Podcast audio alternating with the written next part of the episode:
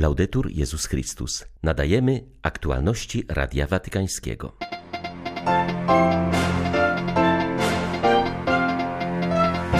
Nie zamierzam ustępować z urzędu, ale gdyby do tego doszło, na emeryturze chciałbym posługiwać chorym w jakiejś włoskiej parafii, słuchać spowiedzi, wyznał papież w kolejnym wywiadzie telewizyjnym. Nie zapominajmy o wojnie, musimy wspierać ukraiński naród, apeluje szef watykańskiej dyplomacji. Módlmy się za papieża, aby jak najszybciej przyjechał na Ukrainę i pokazał, że Chrystus jest po stronie naszego cierpiącego narodu, apeluje arcybiskup Szewczuk w codziennym orędziu wojennym. 12 lipca witają Państwa Marek Krzysztofiak i Łukasz Sośniak. Zapraszamy na serwis informacyjny. W wywiadzie dla meksykańskich mediów papież Franciszek kolejny raz stanowczo zaprzeczył, jakoby miał przejść na emeryturę. Nie mam zamiaru rezygnować, na razie nie, powiedział Ojciec Święty w ponad dwugodzinnej rozmowie, którą w całości wyemitowała telewizja Univision. Przyznał, że zawsze myślał, iż jego pontyfikat będzie krótki. Nawet nie zauważyłem, jak minęło te dziewięć lat, powiedział papież. Zapewnił, że choć ma problemy z kolanem i czuje, że nie jest już tak silny jak na początku pontyfikatu, to jednak jak dotąd ani razu nie przyszło mu do głowy, żeby zrezygnować. Wyraził wielki podziw dla Benedykta XVI, który choć ma już 95 lat, to prowadzi na emeryturze aktywne życie, czytając, studiując i pisząc wciąż nowe przemyślenia. Jeśli będę widział, że nie daję rady, że jestem przeszkodą, wówczas liczę na pomoc w podjęciu decyzji w przejściu na emeryturę, powiedział Franciszek. Zaznaczył, że gdyby do tego doszło, wolałby być uznany za emerytowanego biskupa Rzymu niż papieża. Jeśli dożyje do rezygnacji, to chciałbym poświęcić ten czas spowiadaniu wiernych i odwiedzaniu chorych w jakiejś włoskiej parafii, dodał Franciszek. Z okazji 50. rocznicy ustanowienia Komisji Dialogu Katolicko-Zielonoświątkowego Franciszek skierował przesłanie do jej członków obradujących w Rzymie na sesji plenarnej. Mam nadzieję, że pomożecie naszym braciom i siostrom doświadczyć w sercach miłości, miłosierdzia i łaski Boga, napisał Franciszek. Ojciec Święty przypomniał, że komisja działająca od 1972 roku ma na celu poszukiwanie wzajemnego rozumienia między katolikami a zielonoświątkowcami. Mam nadzieję, że ta rocznica wzmocni więzi i odnowi zapał do ogłoszenia, jako uczniowie misjonarze, radości Ewangelii we wspólnocie kościelnej i całym społeczeństwie, zaznaczył Franciszek. Popatrzmy, na którym miejscu pojawiają się w dziennikach wiadomości o wojnie. Nie wolno nam zapominać o Ukrainie, trzeba zachować uwagę i wspierać ten naród, apelował szef papieskiej dyplomacji na marginesie prezentacji tegorocznego mitingu przyjaźni między narodami w Rimini. Przypomniał, że osobiście odwiedził ten kraj. Spotkałem tam naród, który jest bardzo odważny i wytrwały, zdeterminowany, by stawiać opór, walczyć i zwyciężyć, dodał arcybiskup Paul Gallagher. Stwierdził on, że jako dyplomata musi przyznać, iż ta wojna jest porażką dyplomacji. Jego zdaniem zbyt łatwo godzono się na naruszanie podstaw prawa międzynarodowego. Nic nie mówiliśmy, być może trzeba było bardziej się sprzeciwiać, mówił arcybiskup Gallagher. Nasze instytucje potrzebują odnowy, jest to oczywiste.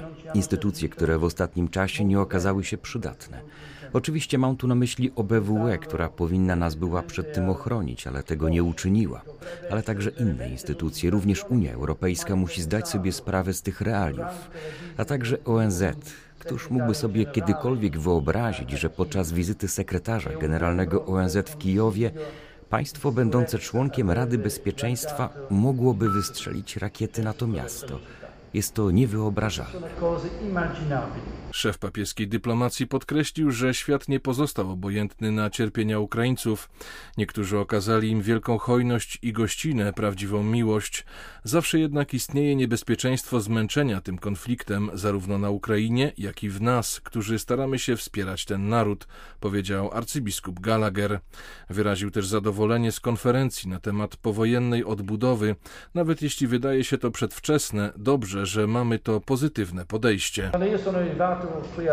Kiedy przyjechałem z Australii do Rzymu, aby objąć to stanowisko w styczniu 2015 roku, papież powiedział mi: Nie chcę dyplomacji, która reaguje, chcę dyplomacji, która przewiduje, zapobiega. Jednakże to, co dzieje się na Ukrainie, pokazuje nam, że musimy być jeszcze bardziej czujni.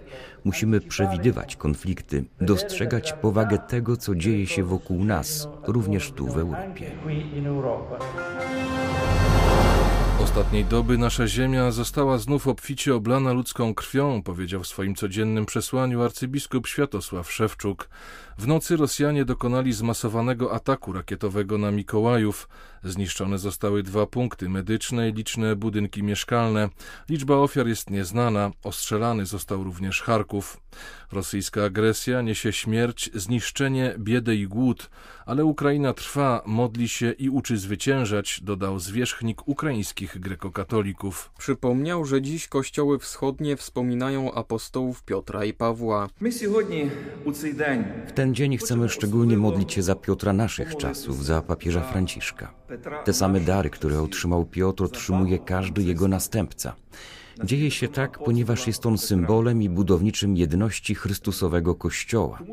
Dlatego modlimy się o to, aby wśród nas, chrześcijan współczesnych czasów, był pierwszym, który się nawraca i przykładem swojego osobistego nawrócenia utwierdzał swoich braci. Módlmy się także o to, aby papież jak najszybciej przyjechał na Ukrainę i stanął po stronie cierpiącego ukraińskiego narodu. Piotr jest zawsze tam, gdzie jest Chrystus, a Chrystus zawsze jest cierpiącymi, zawsze po stronie ofiar.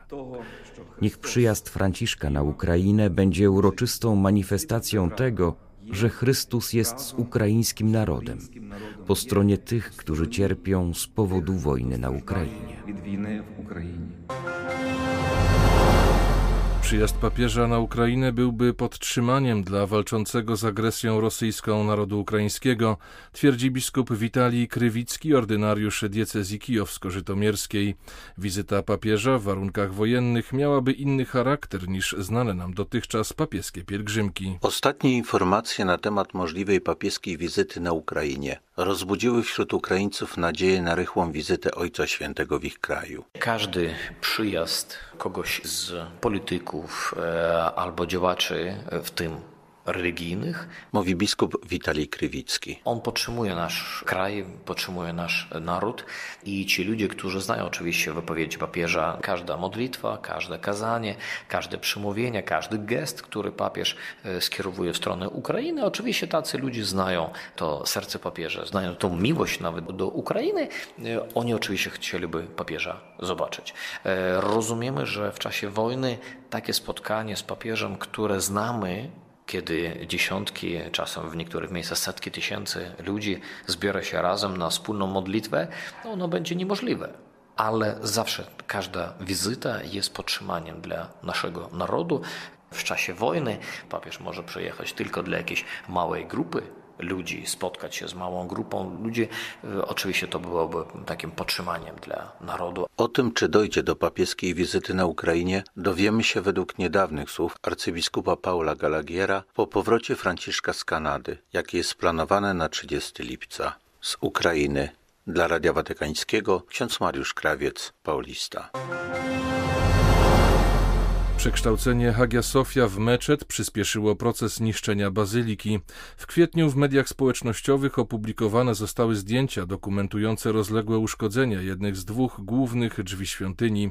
Szerif Yassar, prezes Stowarzyszenia Miłośników Historii i Sztuki w Stambule, uważa, że za zniszczeniami stoi znaczny wzrost liczby pielgrzymów i turystów odwiedzających Hagia Sofia po tym, jak stała się ona meczetem. Yashar rozmawiał z pracownikami bazyliki i zrobił wewnątrz setki zdjęć. Na kilku kilku z nich udało się sfotografować turystów, którzy zdrapują ze ścian fragmenty fresków do plastikowych toreb. Na innym widać muzułmanów, którzy usiłują odłamać na pamiątkę kawałki zabytkowych drzwi do świątyni. Zdarza się, że w Hagia Sofia jednego dnia przebywa nawet 100 tysięcy osób. Dzieje się tak w czasie największych świąt muzułmańskich, na przykład na zakończenie ramadanu. Musimy lepiej zarządzać świątynią, oznacza to niestety ograniczenie liczby odwiedzających i zatrudnienie nowych strażników, przyznała turecka architekt odpowiedzialna za opiekę nad bazyliką.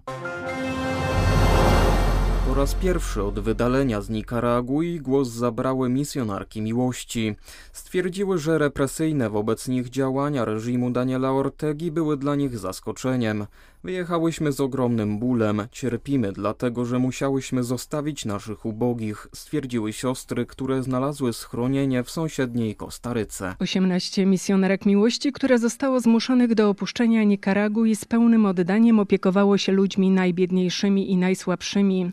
Nigdy nie uprawiałyśmy żadnej działalności politycznej, skupiałyśmy się jedynie na niesieniu pomocy najbardziej potrzebującym, stwierdziła siostra Agnesita. Misjonarka przypomniała, że prezydent, który doprowadził do ich wygnania, poznał osobiście matkę Teresę z Kalkuty, która z jego pomocą przeszczepiła założone przez siebie zgromadzenie do Nikaragui w 1988 roku. Siostra Agnesita zauważyła, że sytuacja w tym latynoskim kraju jest coraz trudniejsza. Wyznała, że Kościół jest prześladowany, brakuje wolności, ale tragiczna jest także sytuacja gospodarcza, a ludzie nie mają pracy.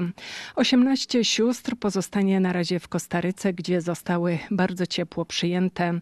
Zaczną posługę innymi wśród uchodźców z Nikaragui, którzy w tym kraju szukają szansy na godniejsze życie.